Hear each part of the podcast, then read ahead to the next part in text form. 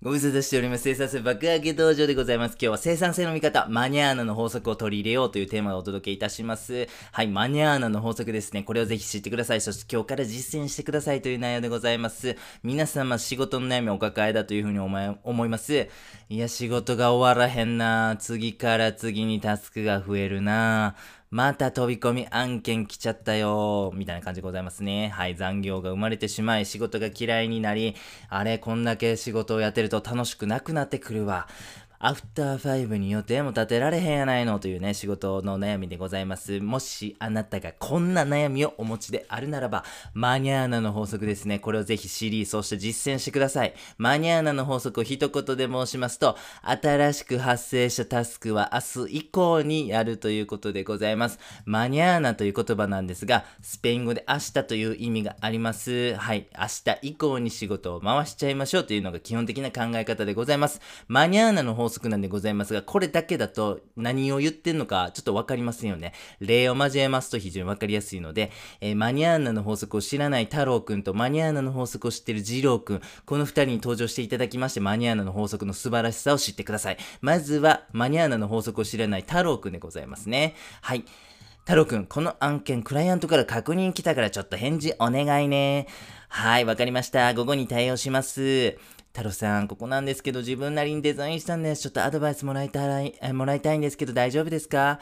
わかりました。すぐに見ましょう。太郎さん、この前作ってもらったモックなんですが、ちょっとクライアントから NG 出てきまして、ちょっと修正お願いしたいんですけども、わかりました。すぐに対応します。みたいな感じでございますね。この太郎くんなんですが、これちょっと仕事できる人、できひん人で言うとどっちだと思いますか？僕はね、仕事できひん人やというふうに思いますね。このね、太郎くんのこの仕事の受け方、この働き方をしてますと、残業の可能性大でございます。そしてですね、もともと自分が今日やるべきだった仕事の進捗、これね、壊滅的に進んでないというふうに思うんですよ。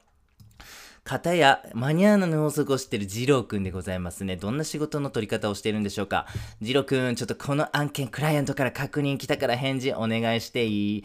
はい。あ、ただちょっと今日立て込んでまして、明日の朝一で大丈夫ですか？あ、大丈夫。なら明日の朝一やりますね。ジローさん、ここなんですけど、自分なりにちょっとデザインししてみました。ちょっとアドバイスもらえたら嬉しいんですけども、あ、わかりました。じゃあ、あえーっと、今ちょっとね、あの、スケジュール帳を見たらですね、明日の14時に時間空いてたんで、ちょっとそこでね、会議室予約しておきます。そこでね、見ます。それ大丈夫ですか？あ、大丈夫。ならそうしましょう。ジロさん、この前作ってもらったモックなんですが、ちょっとクライアントから NG 出て修正お願いできますか？あ、わかりました。クライアントからいつまでにその修正した内容欲しいみたいな指定とかってあったりするんですか？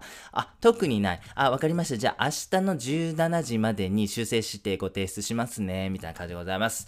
はい。非常にね、このジロー君は仕事できる人だなというふうに言えるんですね。自分の作業は進みます。基本的に今日発生したタスクは明日以降のタスクとして今日やらなくて済んでますね。自分のタスクが進むと、そして定時に変えれる可能性も高まる。しかもね、このジロー君が素晴らしいのはですね、あの、緊急度までしっかり確認してますよね。あ、これっていつまでに必要ですか？みたいな。それで、まあ今日じゃなくていいっていうことに限ってこのマニュアルの法則を実行してると。だから別にね、あの、他の人に対してツンケンする必要もないし、クライアントを困らせることもないと。あくまで、えー、自分がですね、今日するか明日するか、この違いの中で明日するという選択をしていると。だから全然ね、えー周りのチームワークとかにも悪影響を与えないということで非常に仕事ができる人だというふうに思います。この太郎くんと二郎くんですね、考え方はマニュアルの法則を取り入れてるか否かでございます。それによって、えー自分のプライベートも充実するし、かといってチームワークを乱さないという非常に素晴らしい結果が生まれました。このママニュアルの法則の考え方なんでございますが、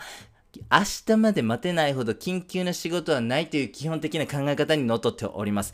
言い換えるなら1日のバッファーゾーンを設けるんですね。それによって今日やるべき仕事に集中できる。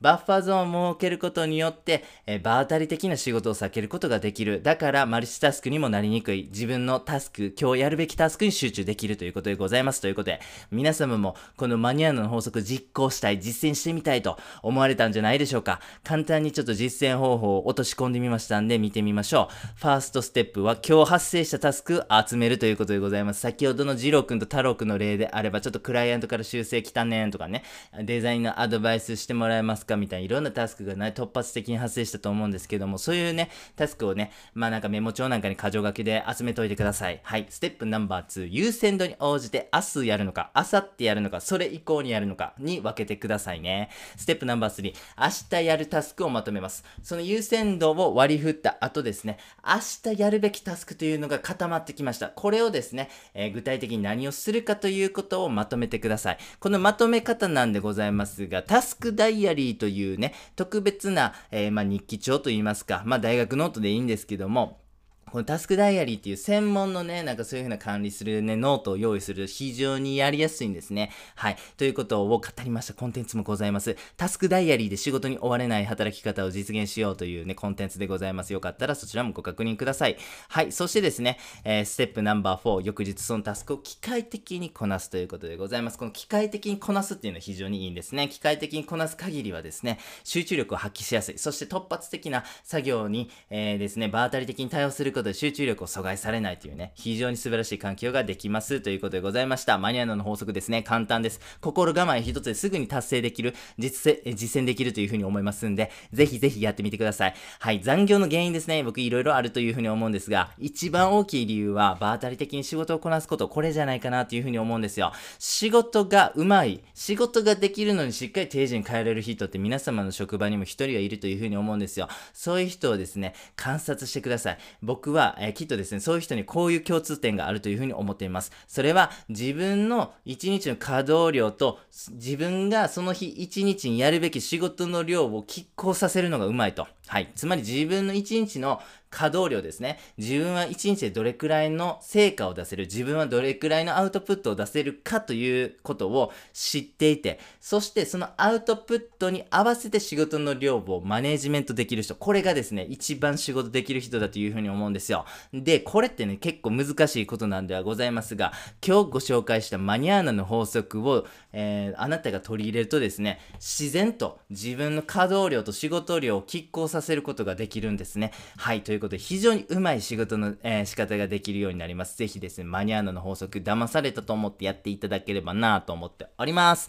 はい、最後に、えー、やってみようのコーナーでございます。生産性の見方、マニアーナの法則を取り入れようというテーマでお届けいたしました。はい、えー、先ほどもね、あの、ご紹介しましたタスクダイアリーというね、タスク管理方法、そして今日ご紹介したマニアーナの法則でございますね。この2つを組み合わせれば残業知らず、これは間違いないことでございます。このタッグね、この強力なタッグですよね。な、なんでしょうね。えっ、ー、と、ババ、ババ猪木、ババ猪木ってタッグしたのかな？わかんない。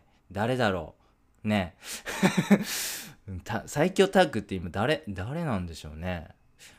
えー、いや、まあ、まあ、いっか。どうでもいいです。はい、えー、このタッグを使ってもね、えー、残業発生してしまうということはですね、ちょっとね、緊急度が高いタスクがね、多すぎると。それって会社としてね、仕事をうまく回せてない疑惑がありますね。そういう会社はね、あの、多かれ早かれ、あの、グレー目のブラックに移行していきますんでね、転職するという選択肢もあるかなと思いますし、会社に掛け合ってですね、ちょっと仕事の取り返したおかしくないですかと、改善提案みたいなことしてくださいね。もうあなたが、そのマニュアルのの法則とか使って解決できる範囲を超えてますんでね。はい。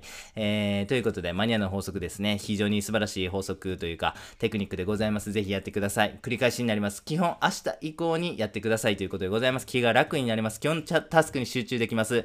はい。結果、集中力が増します。そして仕事がサクッと終わるということでございます。ぜひぜひ実行していただきまして、素晴らしい仕事、ライフを送ってくださいということでございました。本日は以上です。ありがとうございました。